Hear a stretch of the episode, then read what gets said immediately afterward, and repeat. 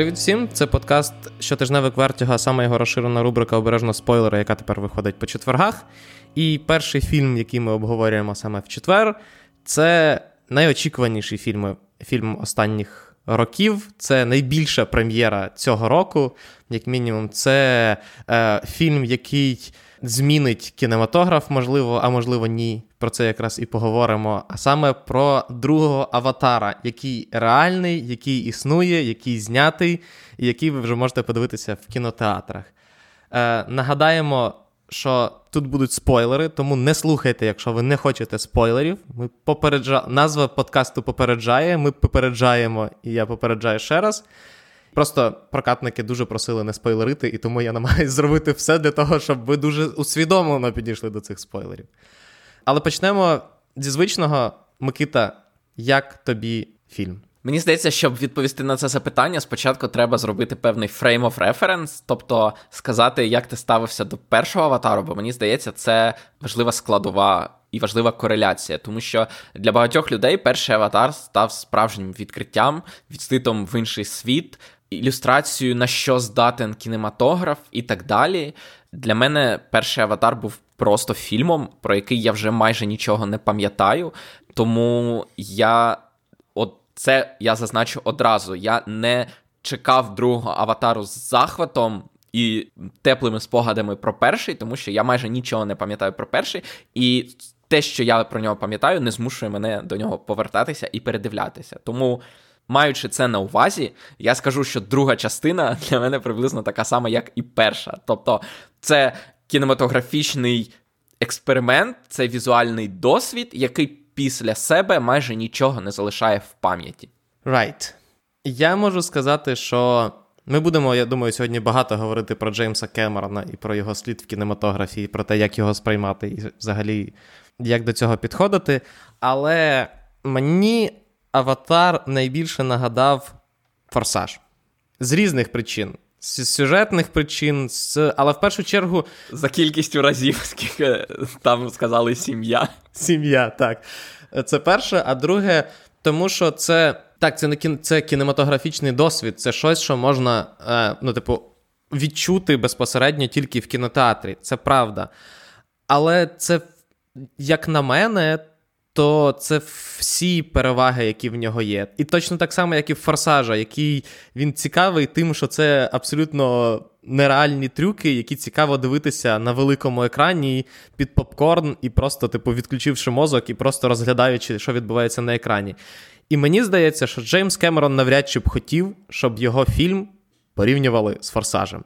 За словами Скорсезе, можна сказати, що це не кіно, а атракціон. Абсолютно. І причому, ну, типу, я не знаю, наскільки Джеймс Кемерон це робив свідомо, але в цьому кіно дуже багато від атракціонів, навіть в першу чергу, тому що він знятий з неправильним фреймрейтом.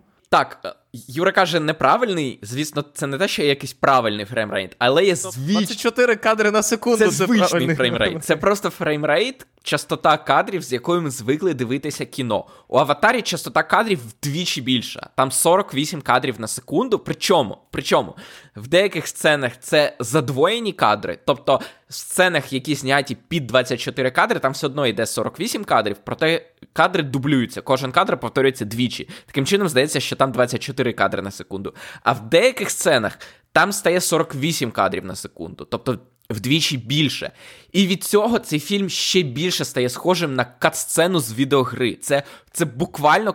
Тобто, перша ж сцена, коли йде цей подвійний фреймрейт, ти одразу переносишся не у світ Пандори, а у світ комп'ютерної гри за аватаром. Тому що це ну настільки схоже на комп'ютерну гру, що просто здається, що от-от тобі дадуть джойстик в руку і віддадуть керувати одним з персонажів. І ви або це приймаєте, або це до кінця фільму буде вас вибивати. Абсолютно. Я всі три години. Я сподівався, що в певний момент мене все-таки перемкне, але якраз через ось цю різницю в фреймрейтах, тобто, коли діалоги відбуваються як в звичайному, ну тобто, як звичайне кіно, а екшн сцени перетворюються в прискорену, не прискорену, просто.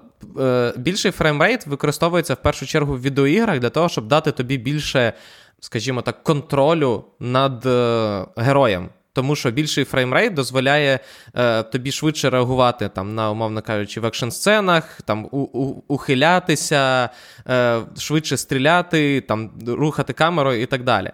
Е, в кіно, враховуючи, що ти цим не керуєш, а то камерою керують за тебе, воно все одно реально відчувається як катсцена, і впев... і я реально дуже часто. Причому ще й суть в тому, що е, переходи між цими сценами вони зроблені так, як в іграх. Тобто, умовно кажучи, у вас є, наприклад, діалог, після чого починається екшн секвенс, який в іншій частоті кадрів, і це так, ніби ти закінчив якусь місію в грі персонажі там поговорили, обговорили, показали якусь кінематографічну сцену, яка там продовжує сюжет, а потім наступний наступний секвенс, і, наприклад, я не знаю, там несеться поїзд, і тобі зараз, типу, на поїзді на поїзд доведеться висаджувати і по ньому бігти, як в Uncharted. І відчуття від перегляду цього фільму реально такі, ніби от ось тобі показали поїзд, зараз камера заїде комусь за спину, і все, і вже можна буде е, бігти вперед джойстиком. Причому в одній зі сцен камера буквально заїжджає за спину персонажа, і я думаю, ну все, зараз вже. Але ні, там продовжується. Тобто, це реально і можна собі уявити, що після кожної з цих сцен іде, власне, екшен, який нам вирізають, і переносять до іншої катсцени в якомусь іншому куточку Пандори. Так, і тому. Це дуже специфічне рішення Кемерона. Можливо, для людей, які ніколи з цим не стикалися, це буде цікавим досвідом, і багато хто каже, що це був дуже цікавий досвід, це було дуже круто.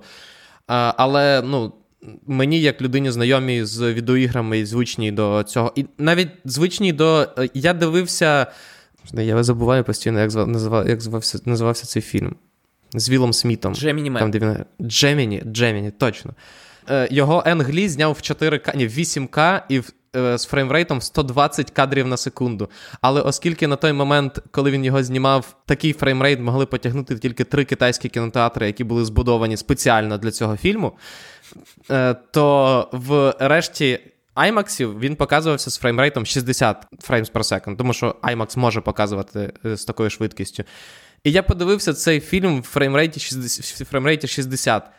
І це був дуже дивний досвід. Ну, тобто, це не новаторство від Джеймса Кемерона, це штука, яку ви могли бачити навіть в Гобіті, тому що Пітер Джексон робив те саме з Гобітом. І ми, коли з після фільму з Яріком Друзюком обговорювали фільм, він Гобіта згадував як. Поганий приклад е, пришвидшеного фреймрейту, а от новий аватар як хороший. Але для мене, якщо чесно, вони абсолютно однакові в цьому підході. І прикол в тому, що отакий пришвидшений фреймрейт він здешевшує графіку. Тобто, грубо кажучи, от перша сцена, про яку Юра казав, там летить поїзд, перекидається, все вибухає, але через те, що воно схоже як на кадри з відеогри, ти не відчуваєш. Епічності і розмаху, тому що в відеоіграх і не такі речі вибухали. В відеоіграх вибухало все на світі, і планети, і космічні кораблі літали, і тому от такої кінематографічної величю, що це по-справжньому, що це я її не відчув. Просто через те, що ну, я звик таке бачити в комп'ютерних іграх, і тому захвату не було. А ну, це трюк. Там я не впевнений, що це прям було на 100% намальовано на комп'ютері. Можливо, вони справді щось перекинули, щось вибухнули. Але це виглядає як комп'ютерна гра, і тому воно сприймається дешевше. Бо ми вже дуже багато бачили aaa ігор, де теж було дуже багато вибухів, машинерії і так далі. І це здешевшує роботу постановників трюків і, власне, самого Джеймса Кемерона, мені здається. І це ускладнює сприйня... сприймання CGI, тому що е, ну, наше око сприймає картинку, здається, зі швидкістю набагато більшою, здається, ніж 120 навіть frames per second. І е, просто чим швидше персонаж рухається в кадрі, тим складніше тобі, ну, тим швидше твоє око вловлює якісь підозрілі невідповідністю між реальністю, реальною картинкою і тим фактом, що вона зроблена на е, на комп'ютері. Тому що CGI якраз зазвичай, особливо зараз, вибивається там різницею в освітленні, десь невеликою, десь відблиском на шкірі, десь якимись там іншими штуками, які твоє око зразу реєструє як щось не то. Коли це відбувається е, в, ну, в звичному в 24 frames per second, всі вже привчилися, і сам Джеймс Кемерон у 2009 році в першому аватарі зробив все для того, щоб його Пандора була максимально реалістична і кінематографічна. І в другому аватарі, коли нам показують там загальні плани, проїздки про Пандорі, розмови або там чергові сцени навчання і дослідження Пандори в в звичайному фреймрейті вони виглядають неймовірно круто, дуже красиво. Вони виглядають, ну. Абсолютно неймовірно там перехоплює дух, ти вражаєшся тому, наскільки дотошно Кемерон підходить до створення цього світу, наскільки йому важлива кожна маленька рибка, кожна рослинка, які він показує.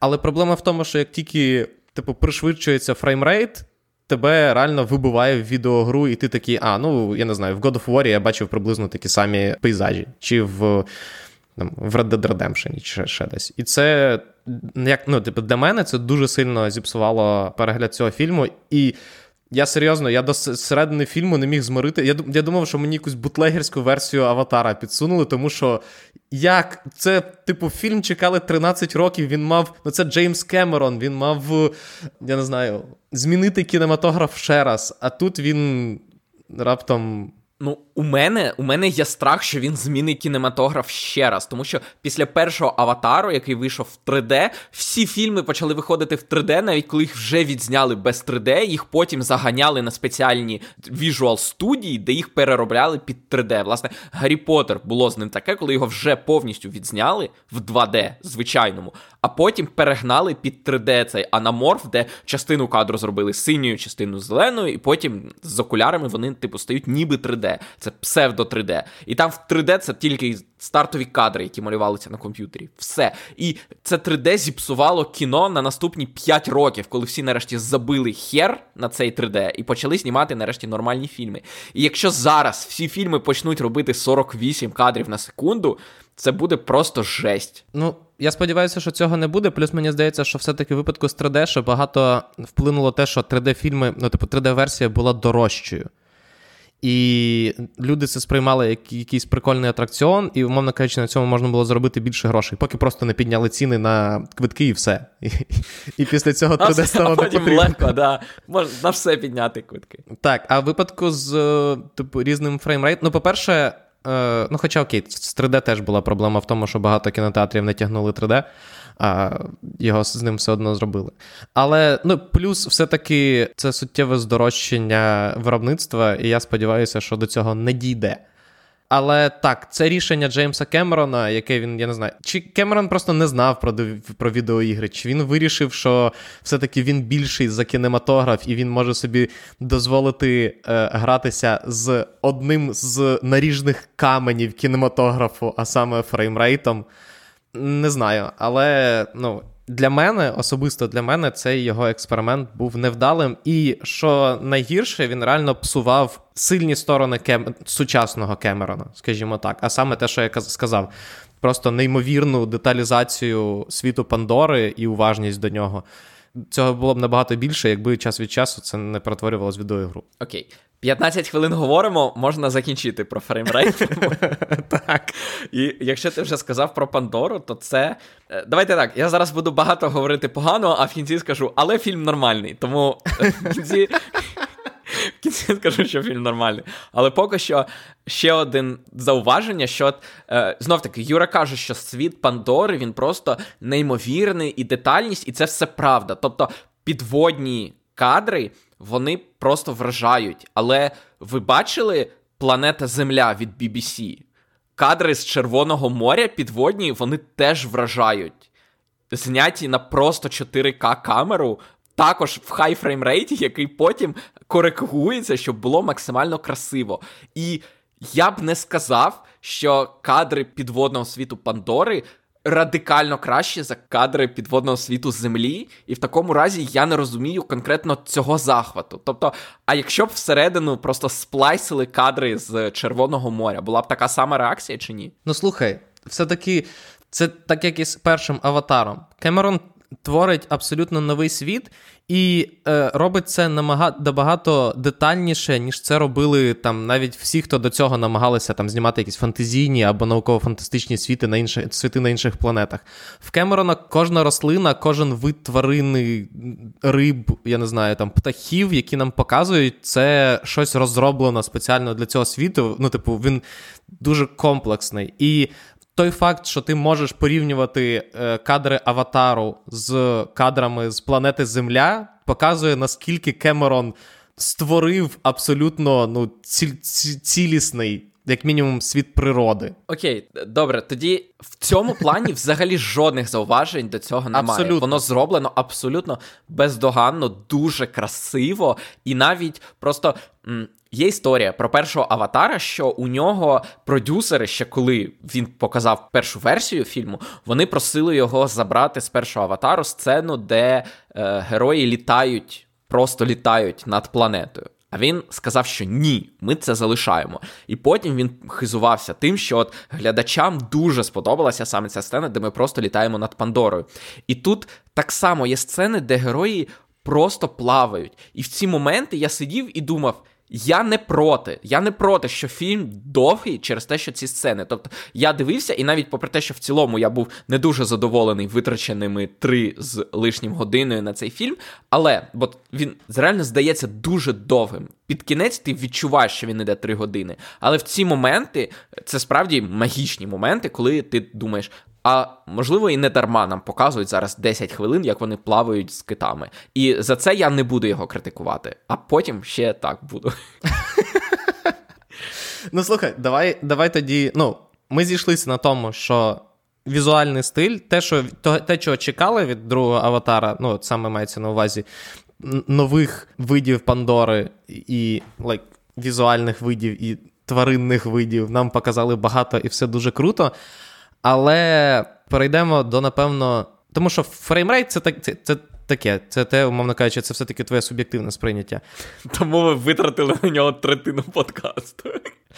Але якщо говорити про сценарій, то, як на мене, сценарна робота є відверто слабкою, і це ну, зрозуміло, що все, що я кажу, це моє суб'єктивне сприйняття, але враховуючи сучасні тенденції в сценарній роботі, враховуючи те, наскільки цей фільм відрізняється від першого аватару і як.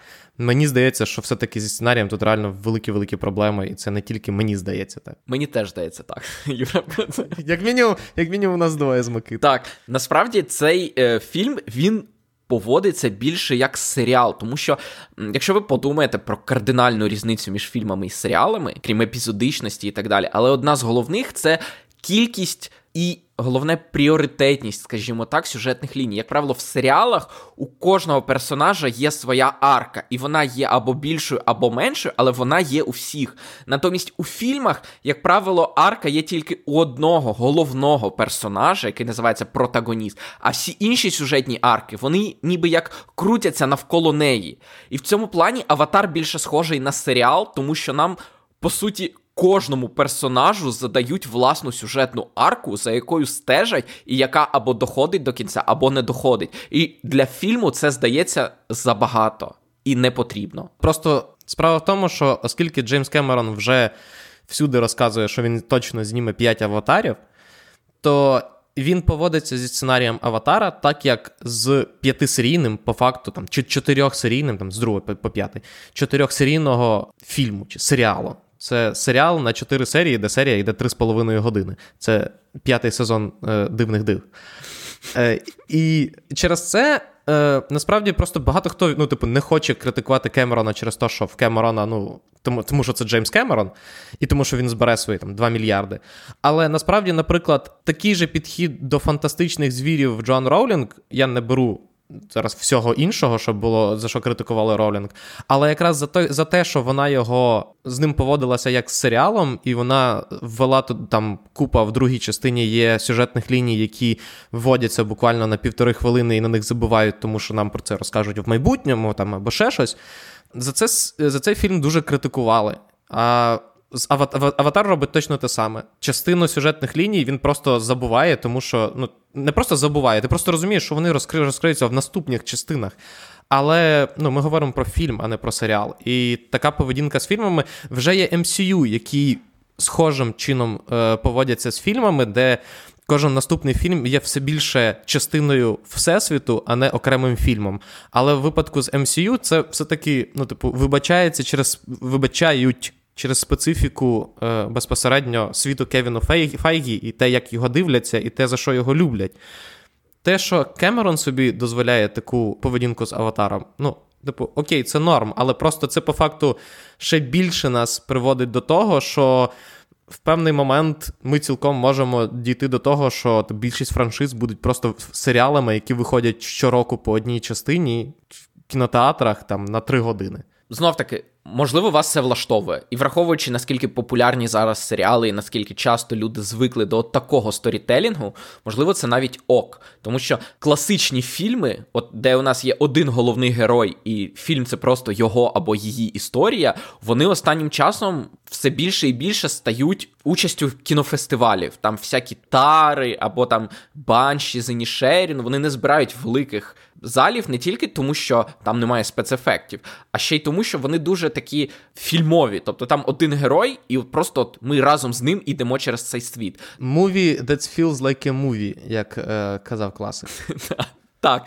Натомість зараз отакі блокбастери вони дають нам отаке більш багатолінійне, можливо сказати, полотно, де у нас багато героїв, і де ми стежимо за багатьма з ними. І, от, наприклад, залежно від того, яка кількість героїв і яка кількість їхніх сюжетних ліній в аватарі вас зачепить, це вплине на ваше задоволення від серіалу. Бо я скажу чесно, мені найбільше була цікава лінія Кірі, дівчинки без е, батьків, яка, скоріше за все, є дитям планети яку народила аватарка Сігурні Вівер, і яка нам натякають на те, що вона дочка самої Пандори, що героїні Сігурні Вівер завагітніла від, умовно кажучи, цієї Ейви, цього духу планети. І Кірі може керувати. Е, тваринами і рослинами цієї планети, тому що вона дочка планети, як Пітер Квіл, син планети. Uh-huh. Ось, і тому мені була найцікавіша вона. Але на її лінію тупо забивають в кінці, вона не отримує розв'язку, вона не отримує жодних відповідей. Тому я залишився незадоволений. На лінію Джейка Салі, який рятує свою родину, мені було не дуже цікаво. На лінію хлопця його, який Ло'ак його здається, звуть другого сина, яка по суті була, мабуть, головною в фільмі. Е, мені теж вона не зачепила, і тому я залишився таким, скажімо так, емоційно розчарованим. Тобто, от такого співчуття з персонажами не було. Плюс Нейтірі, яка найкрутіша з них. І у неї взагалі майже не було реплік. Ну тобто, якщо порахувати репліки Нейтірі, я не знаю, чи набереться їх там десяток за весь фільм, тому що вона там в декількох сценах свариться з Джейком, і в кінці вона б'ється, ще й бере в заручники дитину, що не найкращий вчинок, і я був дуже засмучений, що одну з моїх улюблених персонажок в цьому фільмі так некрасиво підставили з цією сценою, яка я не впевнений, чи була логічним розвитком її. Але окей, нехай так в будь-якому разі. Дуже багато сюжетних ліній, і не з усіма з них можна сконектитися на 100%, мені здається. І мені здається, що ще одна важлива штука, яка пов'язана з сюжет сценарієм в цього фільму, це те, що він застарілий. Всі сюжетні, більшість сюжетних ходів, які застосовує Джеймс Кемерон в цьому фільмі, вони вже outdated, як то кажеться. Нерозуміння батьків дітей і діти, які там відсутність комунікації, дивні рішення в фіналі, з, умовно кажучи, з неочікуваним порятунком персонажа ні з того, ні з сього. Вони більше нагадують кінець 90-х, початок 2000-х, коли. Сюжетні рішення були продуктовані необхідністю закінчити сценарій. Тобто за останні 10 років сценарна робота зробила дуже бага... дуже великий крок вперед. Скажімо так, адаптуючи сучасні реалії, тобто персонажі набагато більше спілкуються. Персонажі, ну, типу, проблеми персонажів набагато більше вирішуються за допомогою ну, типу, взаємопорозуміння, і сюжети часто будуються якраз на на подоланні проблем через спільне, спільну роботу і так далі. А другий аватар в цьому плані виглядає як фільм, написаний в якомусь там 2007-му що, схоже, так і було, тому що ну, 13 років пішло на те, щоб його візуалізувати. Але це дуже відчувається, тому що дуже часто ти дивишся на екран і думаєш, що відбувається? ви абсолютно нелогічні, ви не дотримуєтеся власних позицій. В одній сцені Джейк Саллі говорить одне, в іншій сцені він робить зовсім інше, тому що це продиктоване сюжетом. І такого дуже багато. Так, наприклад, в одній з, з сцен е, його хлопчик хоче щось розказати, але йому не дають. І в наступній же сцені він розмовляє з цією дівчиною з племені, і вона каже: Давай усім розкажемо. А він каже: Ні, розповідати не можна. Хоча він в попередній сцені хотів це розповісти, але йому просто не дали, заткнули рота. А в наступній сцені він же сам відмовляє. І і таких ситуацій просто безліч, і вони дуже втомлюють. І от саме. Остання третина фільму вона дуже втомлює сюжетними рішеннями, які не тільки застарілі, а часто ще й дуже сюжетні, скажімо так. Тобто, якщо просто розписати, скажімо так, story beats, так дуже сухо, то це набір супер тупих якихось збігів. Там двоє персонажів рятують третього, потім двоє з них. Тікають, а один залишається. Його приходять рятувати ще два персонажі. І знов таки, там хтось когось забув. Наприклад, щоб конкретно там врятували хлопців, а потім хлопці такі, давай врятуємо Спайдера, бо без нього і вони там вдвох біжать рятувати Спайдера. В результаті один з них гине. Його треба теж потім рятувати і відкачувати. Поки там вони це роблять, вони забувають двох дівчат, які там залишаються на цій палубі. Вони їх ідуть рятувати. Поки вони їх рятують, хтось і там в один момент, в один момент персонаж просто падає в яму. Най... Наймолодша дочка Джейка просто падає в люк, і її треба звідти рятувати. І це супер втомлює, тому що Ну так, е, кажуть, що в сцені повинен бути конфлікт, і конфлікт може бути або з іншим персонажем, або з природою, скажімо так, з оточенням. Тобто, наприклад, в Індіані Джонса, що на нього катиться камінь, від якого він тікає, це конфлікт, він його вирішує. Але якщо кожна сцена це коли на тебе щось падає, або на тебе щось летить, або хтось в тебе стріляє, а ти тікаєш і тебе починає затоплювати, то так, це ніби як рух, але він це рух в нікуди. Ти ніби як біжиш по біговій доріжці і нікуди не прибігаєш. Бо все, що ти робиш, це от на них щось падає, вони одне одного рятують, і ти від цього супер втомлюєшся, і це триває годину. Годину це триває. Так, тому що якщо е, проводити аналогію з Індіаною Джонсон, е, Індіаною Джонсом і каменем, який на нього котиться, це як ситуація, коли Інді, умовно кажучи, тікає від каменя, забігає в прохід для того, щоб уникнути смерті, а потім такий: а блін, мені треба в наступний прохід. І він знову забігає перед камінь, далі продовжує бігти, потім знов тікає, але замість того, щоб ну, вирішити цю ситуацію, він до неї повертається. І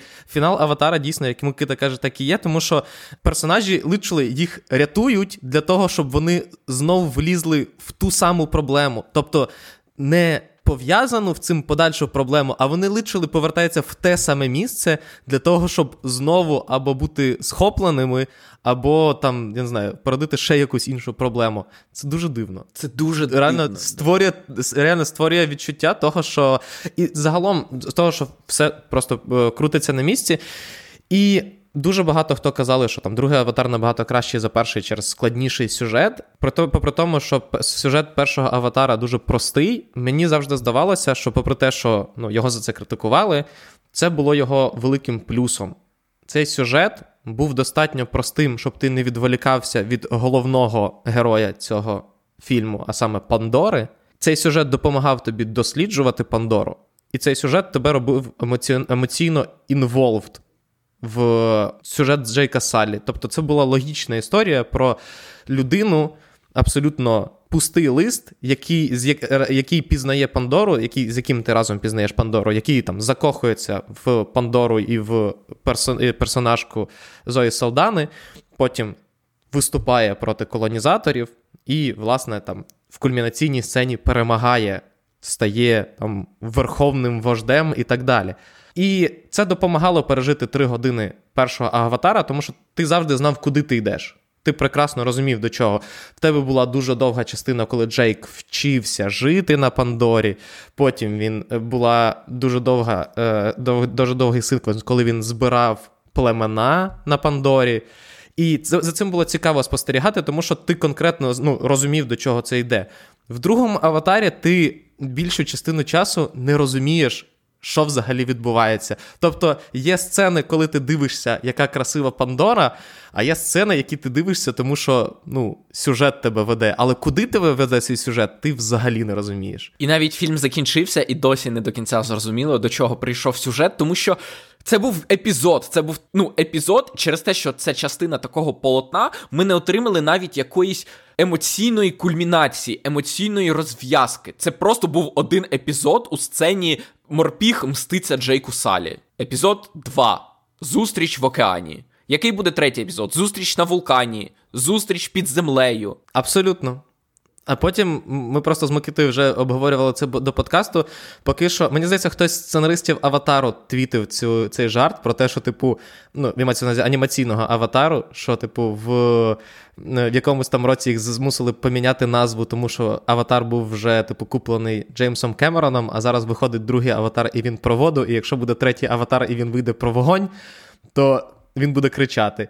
Але поки що, да, перший аватар був про повітря, другий аватар був про воду. Сходячи, третій аватар нам покажуть, там, типу, я не знаю, якісь вулканічні пустки Пандори. Четвертий аватар це буде про підземний світ Пандори, а п'ятий аватар це Джейк, який збере всі племена повітря, землі, води і вогню. Буде воювати проти загарбників. Поки що все сходиться абсолютно. Да, да. Ну, Мені здається, що щойно, це... щойно крекнули блискучий сюжет е, всієї франшизи. Тому що поки це так і нагадує, і що найдивніше, просто в першій частині була оця от, е, частина, з як він називався? Турук Макто, коли Джейк осідлав цього їхнього головного птаха і об'єднав племена Пандори для того, щоб воювати з загарбниками. В другій частині, от він, типу, прилітає до цих от водних племен. І в них жодного зв'язку немає. В них постійні конфлікти, які в результаті вирішуються в тому, що вони всі разом приходять воювати з загарбниками, але like, всі морські, все морське плем'я просто пливе геть, залишаючи Джейка самого битися з загарбниками. І в результаті, попри те, що в них була перевага в наві над загарбниками, в результаті Джейк з сім'єю е, валився з цим, з аватаром Кворіджа сам на сам, по факту. Так, і знов таки фільм, от ти казав про те, що ми не знаємо, куди він іде, і те, що в ньому ні звідки з'являється оцей прикол, що в першому фільмі вони добували аноптаніум, а тут вони, виявляється, добувають якусь там рідину в залозах цих китів, і це тупо ні звідки. Да. Той факт, що воно зосереджено настільки на от помсті, що знаєш, ніби як потрібна якась інша. Ну, тобто, за помсту можна ненавидіти цього ленга, але за що нам ненавидіти решту цих землян-колоністів? Нехай вони видобувають ще одну там речовину. Але це реально використовує той самий елемент, який був у першій частині. Там вони видобували суперрідкісний уноптаніум, тут вони видобувають суперрідкісну рідину з. Просто так. Так я тобі скажу, типу, більше, що мене дуже здивувало, тому що, ну, типу, це от дивне повернення людей, воно було пояснено дуже дивне, тому що в першій частині нам розповідали, що люди прилетіли на Пандору, тому що тут суперрідкісний метал, який вони е, добувають, і ну, за рахунок цього все це фінансується, е, тому що він там суперважливий, суперрідкісний, супердорогий.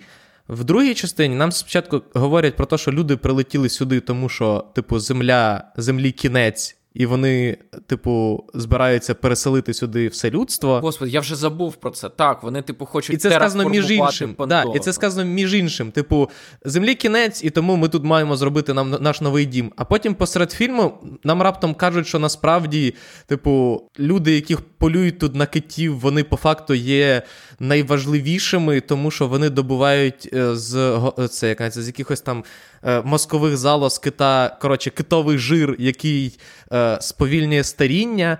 І вони використовують той самий той самий сценарний прийом. Нам герой каже, що типу, ось ця рідина це те, типу, що фінансує ваше перебування на цій планеті. Але там же ж є Анаптаніум, який фінансував перебування на цій планеті. І я розумію, що це там, типу, деталі, до яких ти придираєшся, але попри величезну увагу Кемерона до візуального стилю Пандори, все, що стосується сюжетних і сценарних ходів, тут ну дуже сильно гуляє. Да, і от знов таки ця помста, мені здається, що це теж з 90-х. Уже стільки сотень фільмів було знято про те, що помста веде в нікуди, але тут Помста це от єдиний рушій, тому що ну спочатку вони полюють на Джейка, тому що він як е, повстання таке, так він організовує ці вибухи поїздів, він їх грабує і так далі. Він їм заважає. Вони починають на нього полювання, і він тікає і живе там. І все, у них зникає проблема. У них вже більше ніхто не вибухає їхні поїзди, ніхто не заважає поставкам. Вони можуть спокійно займатися тереформуванням, полювати на китів. Навіщо їм шукати Джейка? Тому що. Тому що сценарій велить. От, і це уже в цьому ти відчуваєш, що це не органічно, це не не тому, що так логічно, не тому, що так правильно, а тому, що так треба. Так треба Кемерону, щоб були сцени. Але ну так не має працювати. Ну от. І тут просто варто якраз, мені здається, поговорити про самого Джеймса Кемерона, який ну, вважається генієм кінематографу, генієм, скажімо так, популярного кінематографу, тому що Кемерон завжди був генієм розважального кіно. Будь-який з його фільмів, чи то Термінатор, чи то чужі, чи то чужі, чи то Титанік, чи то True Lies. Да, Всі забувають, що Кемерон знявши True Lies з Джеймі Лі Кертіс і Арнольдом Шварценеггером. Але всі ці фільми, ну, перш за все, Термінатор, Чужі і Титанік, і Аватар перший, вони вважаються ну, просто там іконами розважального кіно. Але просто що цікаве, що цікаво, що до Аватару насправді Кемерон, ну, типу, розважальність це була скоріше його додатковим вмінням. Тобто. Його страшенно любили критики. Всі були в захваті з того, що він зробив з термінатора як з дуже розумного, дуже складного типу, коментаря з приводу майбутнього людей його робота зі спецефектами, його робота з Титаніком, який є дуже емоційним, дуже emotionally involved фільмом, який тебе. Де ти дуже співпереживаєш героям, де ти де ти три години тримаєшся навколо романтичної історії, і вона ну, якимось неймовірним чином тебе вижимає, попри те, що навіть якщо ти там не зацікавлений в романтичних історіях. І це завжди був Кемерон. Це були 11 Оскарів на Титаніку саме за це, за те, що Кемерон завжди був технічно довершеним режисером і режисером, який розумів, як працює кіно, як працює сценарій, як е, зацікавити, задобрити глядача, як вижити з нього емоції. В Аватарі Кемерон чомусь, ну, типу, поступово перейшов від універсального солдата світу кіно до технологічного солдата світу кіно. Всі казали, ну, сценарій таке. Але подивіться, який візуальний стиль нам працює, пропонує Джеймс Кемерон.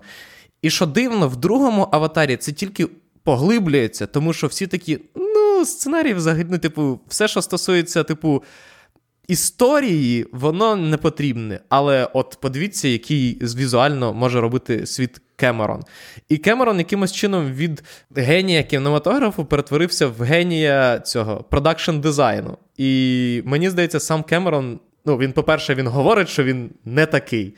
Але той факт, що ця дискусія вже почалася, вона якось дуже дивно розшейпить, взагалі змінює сприйняття кар'єри Джеймса Кемерона. Це мені нагадує деяких людей, які. І це абсолютно нормально, але якщо ми кажемо про от е, фанфіки або ще щось, то от є люди, наприклад, яким подобається писати світи але не писати в них історію. Тобто є люди, які там вигадують дуже винахідливі, складні, цікаві світи, малюють до них або самі, або пишуть, якщо вони не вміють малювати. Описують ці світи, але вони не можуть і не хочуть придумувати в них якусь цікаву історію з цікавими персонажами. Вони просто придумують світи. Ну, але це не можна назвати художнім твором світ, бо це ну, це не повноцінний художній твір цікавий світ це складова повнішого твору, це складова історії, це канва, на якій ця історія розгортається, пишеться, але це не може бути історією самою по собі.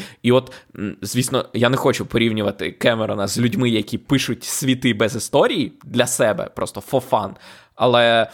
Поки що так, він настільки захоплюється світом, потім, ну, а історія там штамп номер один, штамп номер два і так далі. Ніби як як я сказав на початку, що ці висока частота кадрів, вона ніби як знецінює спецефекти, от так само і тут така невиразна історія, вона знецінює яскравий світ, в якому вона відбувається. Цікаво насправді, як буде цього року з Оскарами, тому що якщо перший аватар був ці... конкретним претендентом на Оскари, попри сумнівність е, аватару як повноцінного фільму, скажімо так то другий аватар ще менш схожий на на фільм в розумінні Оскара, скажімо так, але ну, в мене мало сумнівів, що він буде номінований на Оскар, якщо чесно. Тому що це Джеймс Кемерон. І дуже багато з цього це тому, що це Джеймс Кемерон. І якщо Кемерон збере знову там 2,5 мільярди. Всі будуть розказувати про те, що, типу, а що ви стартуєте на новий аватар? Подивіться, він зібрав 2,5 мільярди. Але я не впевнений, що сам Джеймс Кенмерон хотів би, щоб його успішність оцінювали цифрами. Тому що такому, в такому разі і трансформери чудова, класна франшиза, в якому в якій 5 фільмів зібрали мільярд. Микита киває, ви просто не бачите, Микита мовчки киває. Так, Микита, скажи щось, що я я закінчив думку, в мене поки немає. мене, мене нових не виникло. тому. Про що ще, ще ми поговорили в цьому подкасті про цей фільм? Ти хочеш його добити до трьох годин, як другий аватар, щоб можна було дивитися одночасно. Як як режисерські коментарі, щоб це було? Так, так, так, так. Мені здається, ми, в принципі, про все, що мене найбільше зачепило, я сказав. Тобто, я обіцяв сказати в кінці, що фільм нормальний, тобто фільм все одно нормальний, особливо, якщо вам сподобався саме світ Пандори. Я думаю, ви теж не залишитеся розчарованими і не будете розчарованими. Але так. Питання в історії, яка всередині цього світу відбувається. І знаєш, це такий це такий фільм, який трошки, от, хоч і кажуть, що його треба дивитися на великому екрані, але я уявляю, що це для мене такий фільм, який по телеку якраз ідеально показувати. Тобто ти його увімкнув, і він там півдня йде, бо там, якщо рекламу вставляти кожні півгодини, то відповідно він розтягується, відповідно, він півдня йде, і ти там можеш там е, піти, там, поки реклама поставити там чайник або там щось зробити, повертаєшся, і там уже після реклами щось почалося, але в цілому ти все розумієш. Ну ти нічого не втрачаєш. Якщо ти навіть з цієї кульмінації підеш, то там, е, ну так, ти там пропустиш, як хтось когось врятував, а потім повернувся. Але ти повертаєшся, і там, в принципі, той самий конфлікт, тобто ти нічого не втрачаєш. І тому, хоч це і кінематографічний досвід, але він водночас і телевізійний досвід. Я, до речі, ж згадав, що я хотів сказати, що про Кемерона. Мені здається, що світ нарешті наздогнав Джеймса Кемерона. Тому що коли він робив. Світ ловив його і впіймав. І впіймав, так. Тому що якщо його безодня, ще перша, яка тільки починала намагатися гратися з морфінгом, його термінатори, які показували е, спецефекти в якомусь абсолютно новому можливостях, ти був в шоці, що ого, таке кіно таке може. Це було з чужими, це було з Титаніком. Аватар перший це був піком. Тобто, якраз на той момент ще CGI був розвинутий не настільки добре, і відповідно 10 років Кемерона вони дали йому. От можливість вийти на пік, показати, що подивіться, що може CGI, подивіться, наскільки він може створити досконалий детальний світ, в якому ти можеш там е, розігрувати історії, і це буде не механічний світ зоряних війн, який, ну, типу, ніби й інший, але він все одно дуже наш, а щось абсолютно, типу, максимально інше.